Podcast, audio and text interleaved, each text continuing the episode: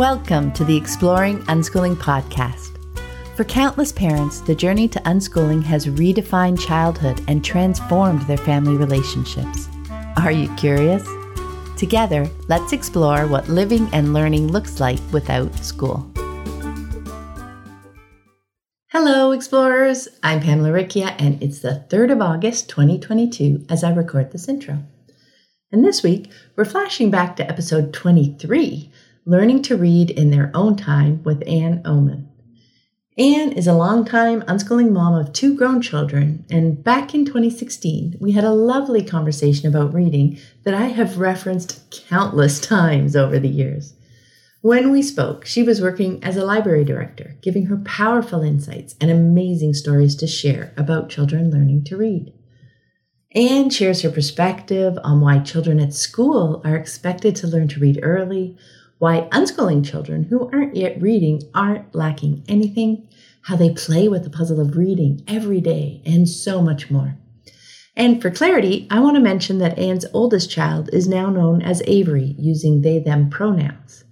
It was so valuable to dive deep into one of the most asked about topics in the unschooling world. I hope our conversation sparks an insight or two for you. And before we dive in, I want to take a moment to thank everyone who has chosen to support the podcast through Patreon. my goodness, I appreciate all my patrons so much. Whether this is your first month or you've been here for years, thank you, thank you, thank you. Your generous support is instrumental in keeping the podcast archive freely available to anyone who's curious and wants to explore the fascinating world of unschooling. If you'd like to join my community of patrons and scoop up some great rewards along the way, check out the Exploring Unschooling page at patreon.com. That's P A T R E O N.com forward slash exploring unschooling. And now, here's my conversation with Anne. Hi, everyone. I'm Pam Laricchia from livingjoyfully.ca, and today I'm here with Anne Ohman. Hi, Anne. Hi, Pam. Ah, I am really looking forward to digging into the topic of reading with you. I am so excited too. It's all I've been thinking about, even though I have a hundred other things going on in my life. I know. I really appreciate all the work you've done with me to set this up. I'm really looking forward to it. And as a bit of an introduction to those who may not know Anne yet, she has always unschooled her two boys who are now 25 and 22. She's been writing and speaking about unschooling for many years, starting her email list, Shine with Unschooling, back in September of 2004. So coming up on 12 years. I heard her speak at the Live and Learn conference that year and was, I believe, the first person to join her list when she got home and created it. oh, yeah, over the years since, she's become a very dear friend. She's also hosted conferences and gatherings over the years, and together, starting this year, we host the Childhood Redefined Unschooling Summit. So, just as a first question, can you share with us a bit about your background and your family and how you came to unschooling? I would love to. And I've actually been writing about unschooling since 1998. And I love to say that because I love to pull out the 1900s. and that was, I was writing on the only online unschooling forum at the time, unschooling.com. And it's there where uh, we kind of got a core group of people, and that's where Kelly Lovejoy was inspired to uh, host the first Live and Learn Unschooling Conference in 2002, and I spoke at that. So I've been writing and speaking since way back then. And also, I've been a student of my children and how they learn through life simply from being who they are since the day they were born. And mostly because when Jacob was born, um, he did not accept any mainstream notion of what a baby should be like. he did not. He, he, did not read that manual that mainstream society was handing out, and uh, he let me know that he was going to be who he was here to be, and I rejoiced in that, and I was so grateful for that. And I followed, listened to, celebrated, and followed that. And then Sam came three and a half years later, and Dave and I had two amazing life gurus to follow and learn from. That's a great way to uh, look at it, right? It's, uh, I know once my children were here and seeing um, them in action, they really let you know what it is that they needed versus, and it was so often so different from all the messages that were coming from outside. Oh, exactly, exactly. Even from, you know, what the gifts I got at my baby shower, you know, nothing was in my house because it was all about, you know, how to keep your baby at a distance and everything. And uh, so it's it's cool. It's cool to follow the child and the child letting us know. Yeah, that's super. So let's shift to reading now. Um, school, and by extension, society, is very laser focused on children learning to read as early as possible. So, as a rural library di- director and unschooling parent, I would love to hear your perspective on how you've seen these reading expectations play out. Okay. Well, first of all, I love how you s- said rural library director. It's like the hardest three words to say together. But of course, when we have any expectations on our children and we don't trust in them to live and learn in their own way and in their own time, you know, they can feel that. So here we are, an entire society, which does include school and libraries where I work, collectively holding this expectation about children reading early and often and not only holding that expectation, but creating programs and incentives and rewards and punishments around this expectation. And if we back up to see why society does this, it's really obvious. We talked about this before. Schools need children to read. A quick Google search will tell us that children reading early has a direct correlation to academic success. Of course it does. You know, how can teachers teach children what they're expected to be teaching without children being able to read? The only method a classroom has of expanding a child's world is by way of reading. And uh, there's lots of ways they, they do that books, handouts, tests, what's written on the chalkboard. Do they use chalkboards now still? I don't know. and some kind of board. some kind of board um, you know, it's all the written word. And so, yeah, we see how this equation is necessary. The equation being the expectation of early reading equals academic success. And the cool thing is that we, as unschooling parents, get to remove the academic success part of the equation because that's never our focus. Our focus is on the child and the whole child. So when you remove academic success, there's not an equation anymore. So the expectation of early reading falls away as well. And now we can allow the child to learn and grow and perceive the world in their own way, in their own time, and offer them the greatest gift we can offer unschooled children, which is trust. And my view of all of this from a library perspective actually began years ago before I was a library director in 2002 uh, Jacob was 11 and Sam was eight, and the universe put an opportunity in front of me to start a parent child library program in our little local rural library. and I said I said yes to it because my kids were older and they didn't need me as often and I wanted something that I love to do and I also knew it was something they could join me in or not and be involved in with it involved with it as much or as little as they wanted to. And, and yet, from the very beginning, to fund the program, I had to apply for grants. And filling out the library grant forms made me want to just run back to my free unschooled 10 mountaintop acres at home. you I know, can imagine. we've never been able to fit our unschooling lives and our visions into standard forms, you know? And that's like making a resume. We have to get really creative, but this form didn't allow the space to do so. It had so much mainstream schoolish vernacular, and they wanted uh, specific methods and the specific numbers I would reach and how many would be readers at the end of my project. You know, they wanted to see results. And it totally conflicted with my vision and desire to simply bring parents and children together in joy and in celebration of wonderful children's picture books and simple creative crafts. And therefore, my grant applications all got turned down, probably because I didn't speak their language. But then a friend of mine uh, told me, uh, who was involved in me watching me do all this, she lives in New York City and at a summer home here. Um, when her husband's mother died, she had left them uh, money to give to rural towns to promote literacy. And she knew me and she knew my kids. And she didn't want to give me the money to promote literacy. She wanted to give me the money to do what I do, and that's to share my joy and my appreciation of children and books. So, thankfully, for many years, she generously funded my parent child library program. And because we were a little rural library and the library director trusted me, I had the freedom to create a program without society's expectations and pressure to make sure children were reading books or learning to read. So I had all these wonderful things happening where I didn't have any restraints placed on um, my vision according to society's expectations, which was fantastic. So I walked into that library with my knowledge of how children learn through joy and through life. And that's what I manifested my vision of joy. It uh, was funny because after my very first program, the local school supportive parents did not return because they were not happy that I did not make their children sit and be quiet and listen to the story.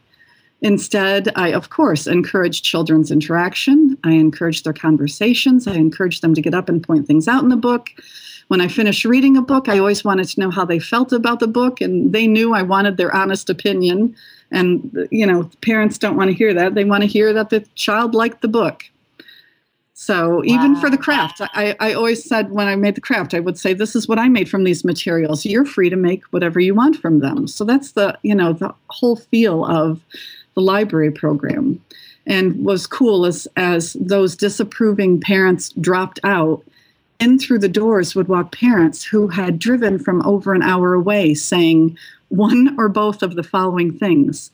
I heard your story time was fabulous and or I heard you homeschool your children without a curriculum and I want to know more about that. so, that was so awesome and so my library program was basically filled with homeschoolers and unschoolers and a couple of parents who were going to send their kids to school too but who appreciated my joyful connection with their kids.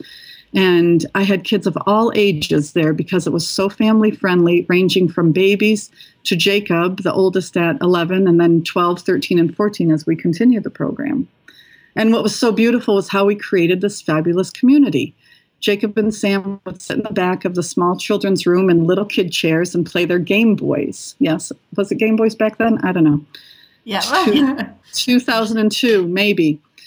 Uh, and there was a young boy um, who idolized my boys, and he brought his Game Boy too. He's 18 now. And I can still see the three of them sitting in the back of the room, quietly playing while listening to me read books, laughing at the books and commenting on them, along with all the little kids who were on the floor pillows and after the books were finished, you would just see this community, the smallest of children, um, being read to by older children, being helped out on the computer by the older children, all ages doing the crafts together and helping each other, coming up with amazing things. And this was exactly why those grant applications and society's conversation about getting kids to read was a foreign language to me because this is all I needed to create. I knew this from our own home, our own free unschooling home, this space of freedom and joy and trust. And so here I was with this early childhood literacy program, and it was filled with kids who couldn't read, even some of the older unschooled kids. And never was there one bit of focus placed on that. The focus was on their joy. So that was the first, my first foray into uh, library world. And fast forward all these years later, when the universe put this opportunity in front of me in 2014 to be a rural library director. And I wanted this job so bad that I knew I could take whatever reading regulations the library system handed to me and make them my own. I knew that my presence there as an adult who celebrated children and saw them through the lens of joy would be valuable. And so I wasn't dreading checking off the quote literacy boxes. For a small example, this year's summer reading program theme, there's a theme every year, is on your mark, get set, read. After I groaned when I first saw that, and I did some work on it, I kind of held on to it, and I ended up making a fabulous flyer. And last week I was showing my board of directors my summer program flyer and i pointed out to them that kids understand when we're trying to get them in the library to read. And that's never been a it's never been a goal of mine. So i want kids to come into the library and simply feel like they're happy at the library that they're seen and heard. And so my flyer does have the tagline your mark get set read and that's where i describe my very easy reading program where kids can list any book they've read even if it's just one book, and they put a thumbs up or thumbs down sticker next to it. So, because I want them to know that I care again about how they felt about the book. That matters to me more than simply the fact that they read a book. And then on the flyer, I also have on your mark, get set, create. And I list the events where we'll be making things. I have on your mark, get set, explore. And I list the times where we'll be exploring cool science toys and games. I have on your mark, get set, watch a movie. On your mark, get set, eat ice cream for our annual ice cream social. and at the bottom of the page, I say, most importantly, on your mark, get set, have fun at the library. And that's what matters the most. And my board approved. Yay! wow. Yeah, that is so cool. The way you were able to, you know, it's something that we we learned to do over the years, right? Take um, the the conventional perspective, but see so much of the bigger picture for it. And you know, it, it, doesn't mean we have to you know erase or get rid of that, but we can expand the vision so much more, right? That's it, exactly it. I know, and that's that's it. Always takes an initial groan, and then yeah then the, then the expansion happens and i'm like oh i can i can invite the rest of the world into the summer program even though you know the library system is saying it's got to be this but yeah what we how can we not invite the rest of the world? That's what we do.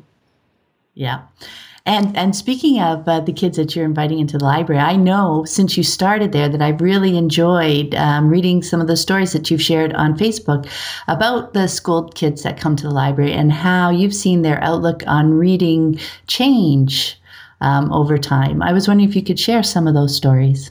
I would love to. And I, I, have three, and they're all about the same little girl, and I'm going to call her Jay. And I don't know, again, there's these are from Facebook, so I'm not sure of the order that they're in, but they're all really, really cool.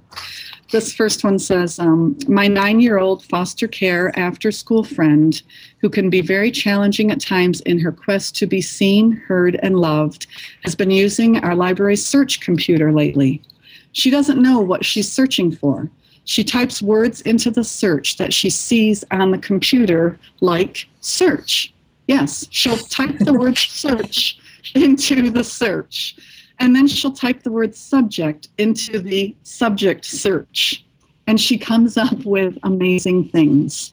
The other day, she pulled every single nonfiction cat book we had off of the shelf her enthusiasm and excitement were so beautiful that it almost didn't even cross my mind that I would have to reshelve all of those books. Do you know how she found every single nonfiction cat book we have? She taught herself the Dewey Decimal System. She figured out on her own what the numbers after the book subjects meant. She didn't know how to look for them, it didn't matter because as soon as I heard her saying, going to the shelves and saying the numbers out loud, I left my desk and my work and I went to her and I asked her if she wanted some help. And yes, she did. And we started to look for the books together. Today, I walked by her on our search computer, and again, she was typing subject into the search. I smiled. And then she started spelling things to me, asking me what they said. I just wanted to make sure today that she wasn't looking for something specific. So I asked her if there was something that she was interested in finding. She said, I am interested in finding. And then she took a scrap paper and pencil and wrote down these words and ran over and handed it to me. It said, Canada in pictures. And then she, she then said, It's number 971. We went looking for it together. I pulled it off the shelf and she squealed when I showed it to her. That's my first story. Mm. my second story, uh, let's see. uh, nine year old Jay brought a school library book to, to me today, complaining, I'm supposed to read this in 20 minutes or I'll be in trouble and I can't read these words. I asked, Who told you that? Her foster mother. I looked at it.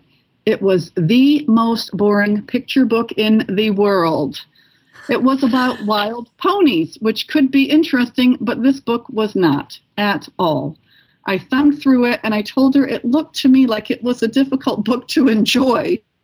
I pointed to a word. I pointed to a word and I said, I don't even know how to say that word.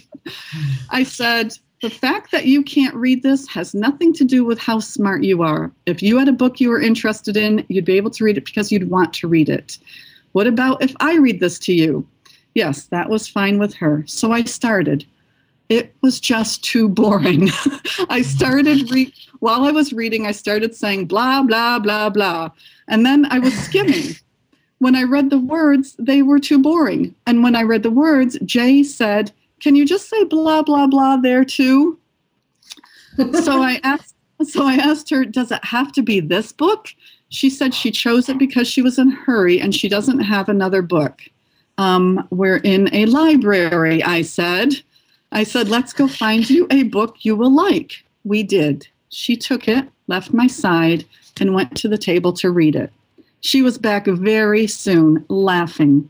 She said, giggling, I have to read this to you. It's so funny. There were words she didn't know, but she figured them out because she loved the story. She was so into it. And she read the whole thing in less than 20 minutes and then read it again to me, laughing. That's my second story. Wow. My third story is called Discovering Madeline. Madeline. Is that the book, Madeline? Yes. Yeah. Realizing I never said that word out loud. this one's similar to the other one, and it starts She showed me the book the teacher gave her to read for homework. She trusts me to be honest with her about such things. I said it looked long and maybe a little interesting, but not very. We laughed. She opened it up and showed me a page and said, exasperated, Ugh, look at all these words. I asked her if she had to read that book. She said no, but she didn't have another. Again, I looked to my left, I looked to my right. Yep, we're both standing in a library. I suggested she start looking for another book. I told her I'd help her when I was done with my work. I wanted to give her some space first. She came back after a few minutes and showed me her book. Mad About Madeline, The Complete Tales of Ludwig Bemelmans. Yes, all of the Madeline books in one big treasure of a book. I expressed my joy that she discovered a book on her own. This is a huge thing that I believe strongly in, allowing children the space to discover in a library. She most certainly did not notice that there were just as many words in that book as in the homework book, and that's because she chose this book. Her heart was drawn to this particular book and she was curious and enthusiastic about opening it up and reading it. She started reading on her own while I continued working. She was incredibly delighted. She was excited. She was in love. She would run over to show me pictures, to read an excerpt to me. And then she would stop reading, pick up the book, and walk around the entire library, hugging the book and singing, I love this book so much. I was thrilled. I was laughing at her joy. I asked her, Do you love Madeline? I thought she was in love with the character, and I love how clear she was in her answer. No, I love the pictures in this book, and I love the words in this book. She wanted to check the book out, but because of her home situation, uh, uh, she's a foster child it was not a good idea. We found a special place to keep it there at the library where no one else would be able to find it and no one else would be able to check it out. And she knows her book is waiting there just for her whenever she comes in. The end. Yeah. I miss I miss her.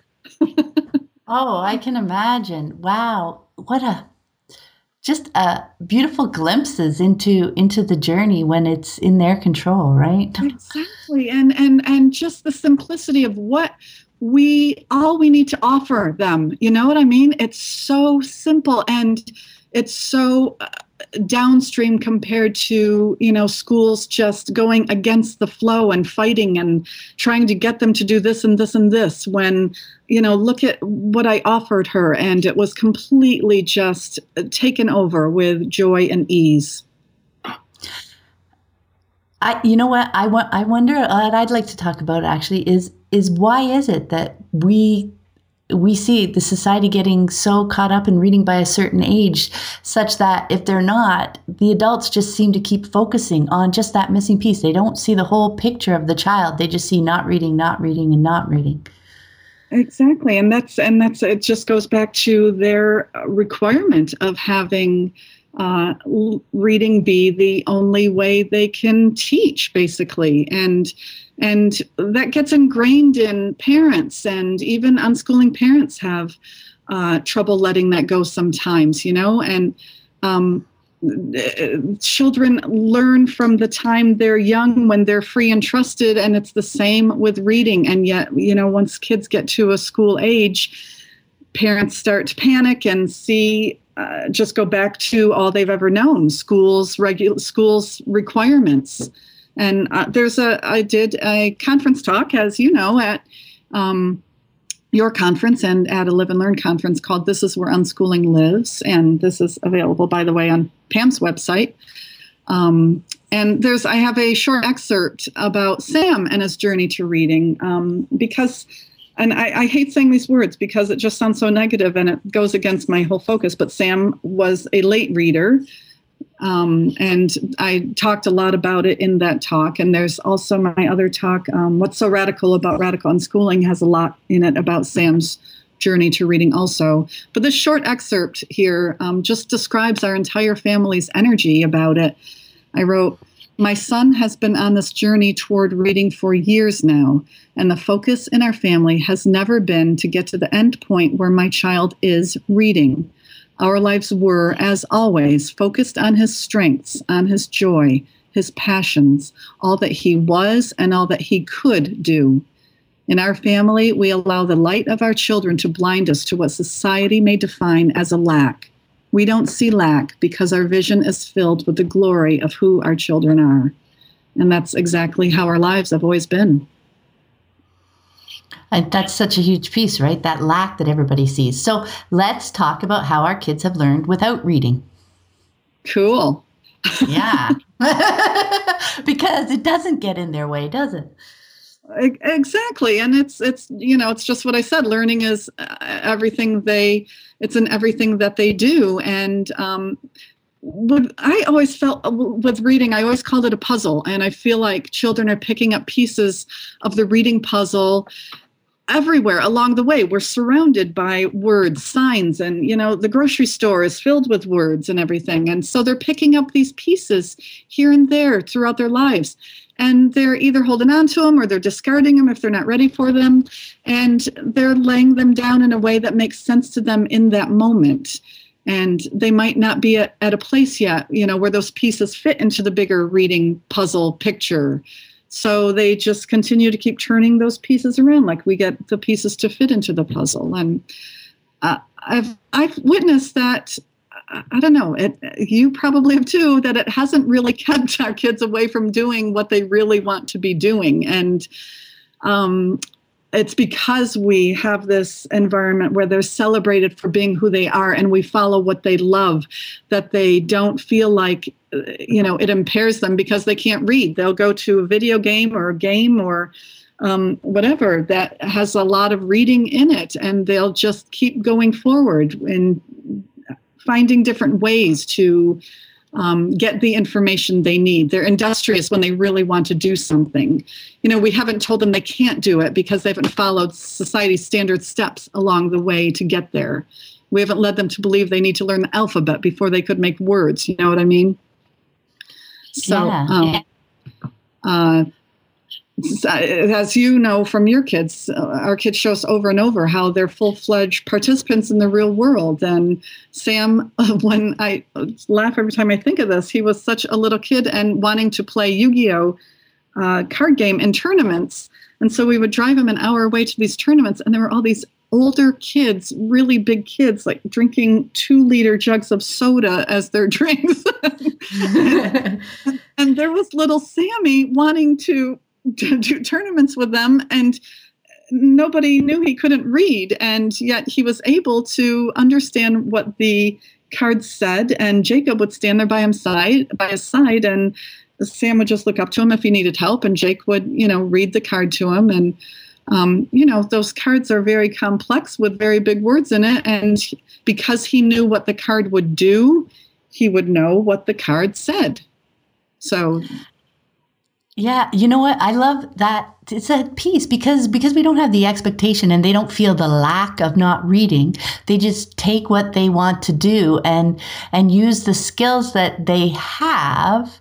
You know they do things in such different ways than we would um, i'm going to go back that second and when reading comes up they know that we'll help them if that's you know if they need some help to read something you know jake standing there to help him out if he needed they know that they have that support as well because I always remember. Yeah, I always remember back um, when Michael was was younger and wasn't reading yet, and uh, he always he really loved to play the game Clue right and so you know me analytic mind right i've got i've got the clue sheets you know it's where you can tick off what people have what you think people have and yeah, i would offer i'd say hey mike you want me to because i'm pretty good at forgetting as well. People will spoil. I'll tell my kids they can spoil me for a TV show or whatever because by the time I watch it, I won't remember. No problem.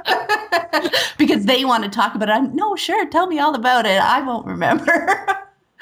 But um, he never wanted me to uh, help him out with reading there, and he just he used the skills that were that he had at the time. You know his memory was really developed whether or not it was because he wasn't you know uh, as part of not reading or whatever. You know those other skills that they um, that come more naturally to them they those things are what they can rely on because it, nothing is, is actually holding them back. Again, back to that lack word.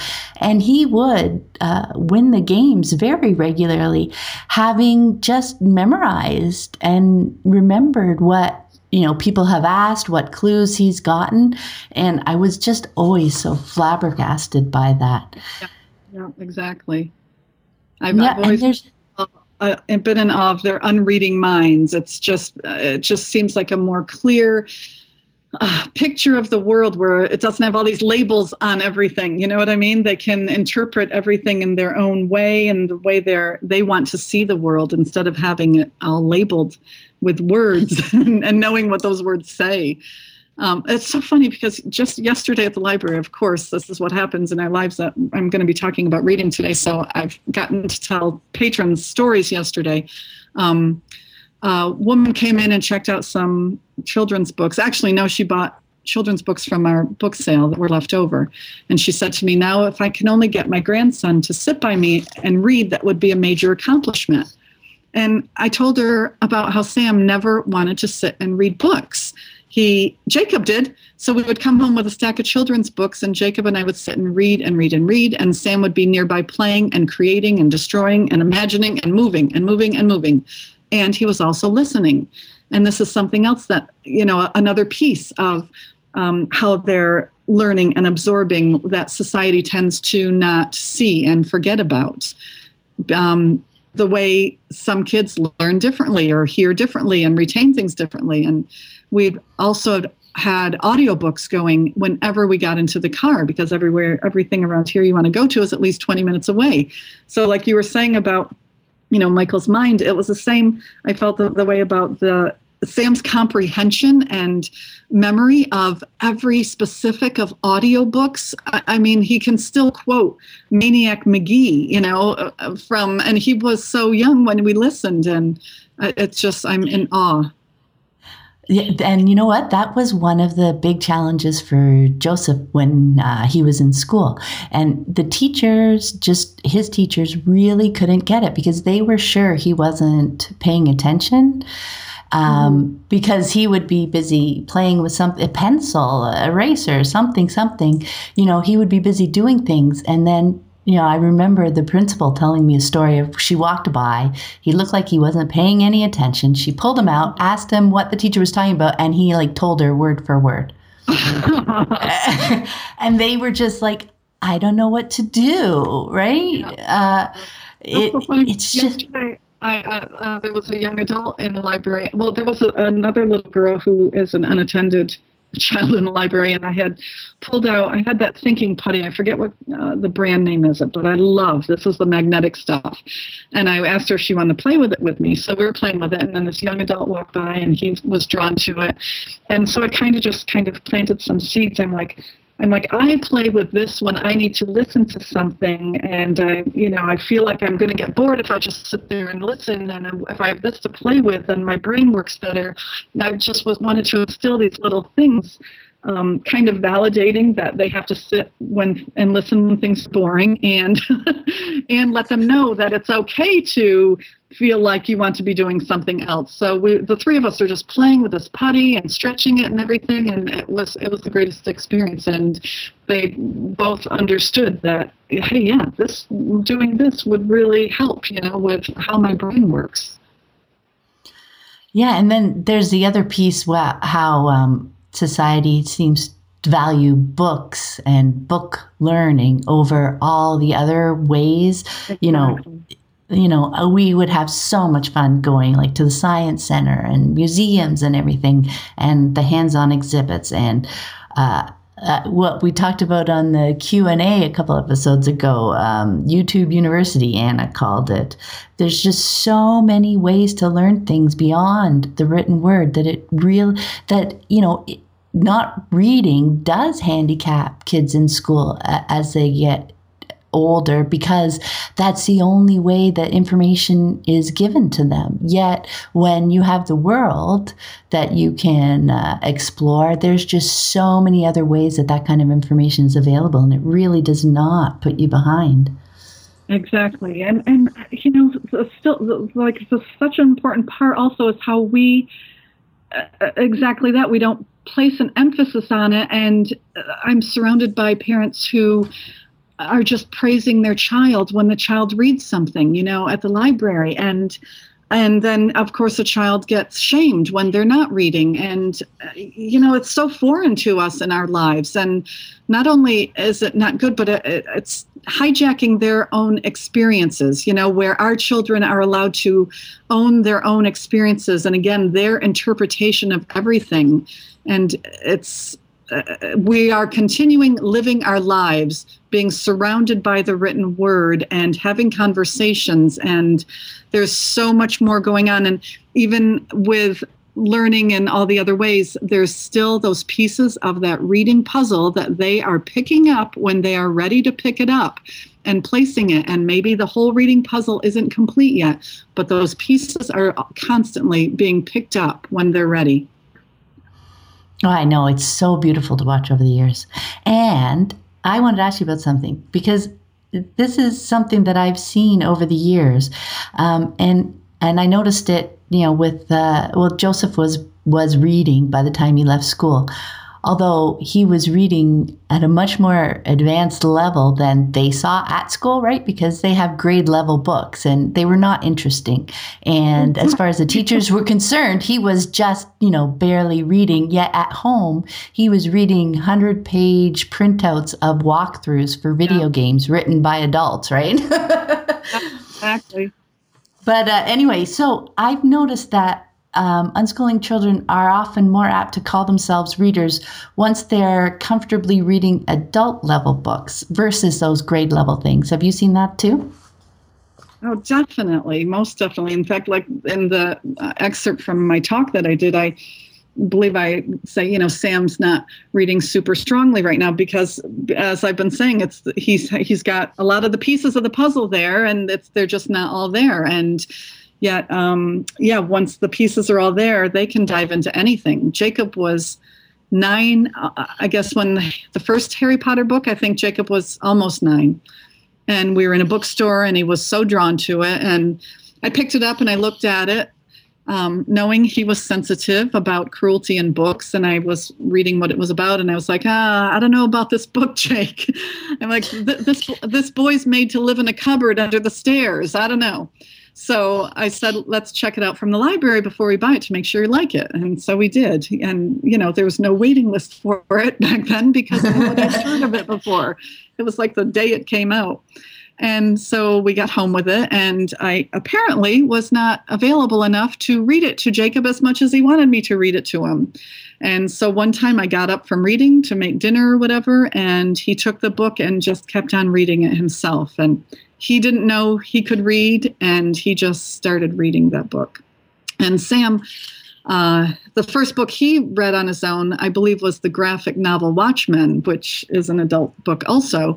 And that was also really interesting because it revealed a lot about how Sam's brain worked and maybe why other pieces of the puzzle weren't fitting. They weren't the right pieces at all. He needed, you know, some visual with it. So that was really cool. Oh, that is fascinating. And I will link in the show notes because uh, Lissy's reading story is intricately woven with Harry Potter as well. so that that might be interesting for some people to read. Um, I have a question for you. Have you had anyone judge your kids for not being able to read? Um, well, as an unschooling family, as I've said this so many times before, we've just kind of lived our lives when we've been around other people and not allowed any space for judgment to be inserted into our lives. We've always, um, you know, focused on our passions, our interests, and what we're doing when we're around other people. Um, so, for the most part, no, because there was no space for that. But I do remember one instant when we were kind of nervous about um, uh, Sam might be, being judged. Uh, we had, it was actually, I hope she doesn't listen to this.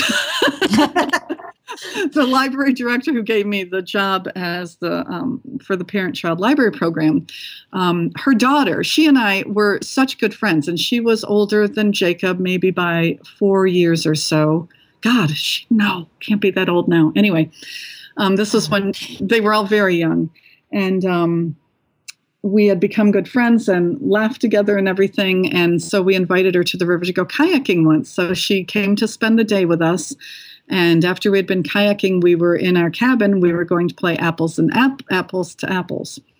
And um, we all kind of had a meeting before, and how, you know, Sam might not want to reveal that he can't read. And I just said, okay, I, I'm, uh, thank you for telling me you're sensitive to that. I'll work it out so that we can still play this game. And so I'm, you know, I'm making food and they're setting up the game and everything. And I'm saying all these things. We're talking, and I said, "Oh, somebody um, needs to sit by Sam who can help him read his cards." And then I just continued to talk and create and stuff, and didn't allow any space for any judgment in that moment, but I know she probably, you know, was struck by the fact that Sam wasn't reading his cards. And yet she saw how it just kind of flowed, you know, went right along with just one simple thing about Sam, you know. And she knew all these things about Sam with having spent the day with him. Sam loves kayaking. Sam's really funny. Sam's hungry for lunch, you know, and so this thing that Sam couldn't read just kind of went in and out as one of those things. And that's how the game progressed. Sam got help reading his cards, and uh, she went home that day, and her mother reported to me that uh, Brianna had said it was the best day of her life. So that's how small uh, that piece was in the entirety of the day, and which is really exemplifies how small it is in our lives, you know. Yeah, I think that's been one of the, biggest pieces for me too, out and about, you know, with the extended family, with with uh, other people in the world. Um, for those pieces that we know don't match up with the more conventional uh, lifestyle is is to live it in front of them you know not leave the opening because uh, mm-hmm. I mean, there's an energy to it too, right? Where you kind of say something, the way you phrase it, and then as you almost like sit back and people feel like you're kind of expecting them to say something. Whereas right. if you come up and it's just just a fact and and I'm sitting beside him and I'm helping him with that and we're all having fun and this is how we do it, you're just you're showing them that this this other way is totally totally fine. I mean that has that's worked so well for me over the years. Yeah, I had a similar incident yesterday with that young adult in the library. Um, he was talking about how he needed to do the five hour driving class to get his license. And I happened to have a poster in my foyer, and I said, Come with me to my foyer. So I showed him the poster and I made a copy of it for him. And um, then I said, Jacob might be in your class if you take this. And he's like, What? Jacob, your son? And I said, Yeah. He goes, How old is he? I said, He's 25. And he said, he, he's not, he doesn't have his license yet. And I said, you know, very casually, no, he hasn't felt the need to. I know people have gotten their license when they're 40. He said people drive him.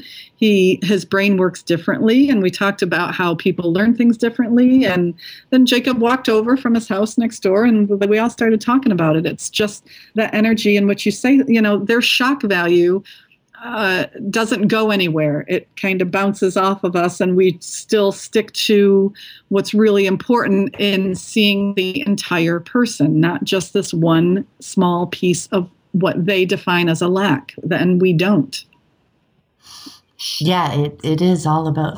We've had those same kind of driving things come up here and there too, because uh, Michael's in the process of doing his, and and he's 18. He'll be 19 next month. You know, versus a 16 where everybody throws their kid in the car and says, "You need to learn to drive, so I don't have to drive you everywhere." exactly. Well, and plus kids want to drive away from their parents too, so you know yeah. want to their parents and we do so many things together. And so it's uh, I, I didn't need feel the need to list all the reasons to explain myself. I wanted to give him information though so that he could take it out and maybe examine the way he judged so quickly you know yeah, because it, that's it. If if you start like explaining yourself, then then that can um, put the moment more confrontational, right? Because then they feel the need to explain themselves. But just as things come up in conversation, because so often they're they're curious, you know, and uh, just having a normal conversation with them, and just to say, Michael's my youngest, and he'll be the first child to drive. you know, it's not something Liz, Lissy actually started. She did her uh, the first stage. It's a graduated license here, but then she moved to New York City, and there's no need for driving there. And you know, and it's not something Joseph's ever been interested in. When we drive him, when he comes places with us, you know, he gets motion sick, and ten minutes into it, he's not feeling well. So driving isn't something that interests him either. So it's all individual, right? It is. It's so cool. Yeah. And so, for our last question, I was wondering how you feel now when you look back at Sam's journey to reading. Oh, you know, Sam is one of the most intelligent people I know. I wish everybody listening here could hear Sam explain the entire Star Wars series to me.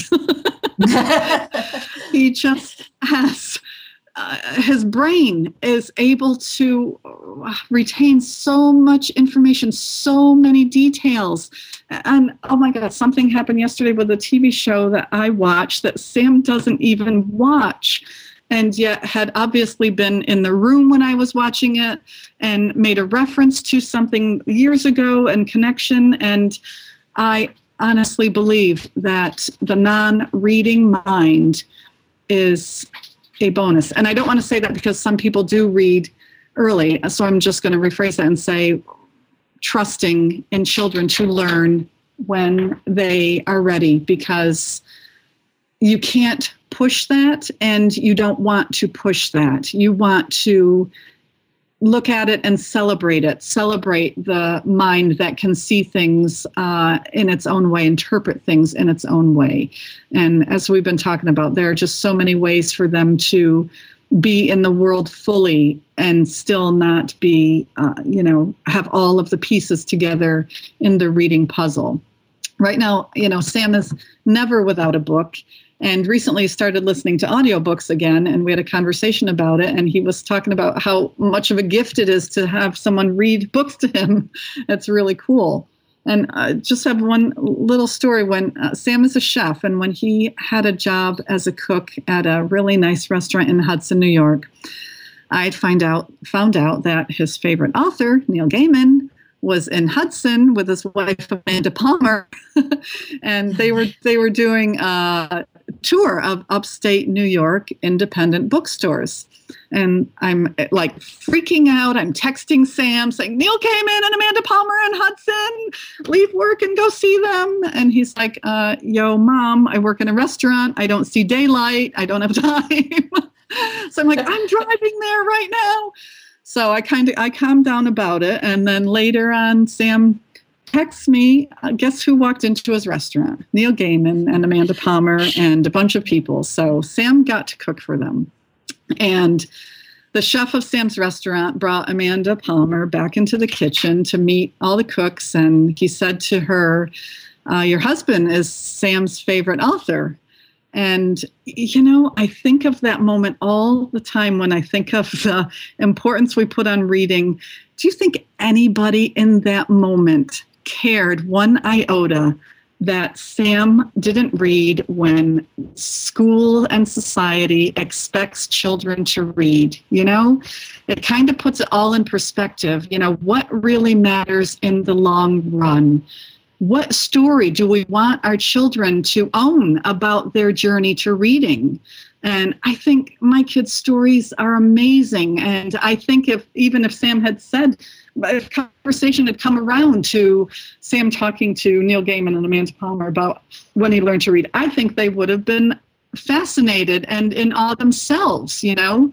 So uh, I just I just love holding on to that perspective I really love that perspective too because the the the journey is uh, what matters. It does the timing of it, the expectations um, from outside surrounding it none of that really matters. The whole point is is their their journey and where they are and and how they uh, bring reading into their lives. Maybe it becomes a big piece of it maybe it doesn't but it's all about uh, their life and their wishes and their needs. So that's just beautiful. Yeah that's exactly it. And i just have wanted to say also that i referenced this before in the conference talk um, that is available on your website the toronto unschooling conference talk what's what is so radical about radical unschooling i talk about uh, an, a time when um, i had casually asked sam if he was opposed to anything having to do with reading because he had groaned about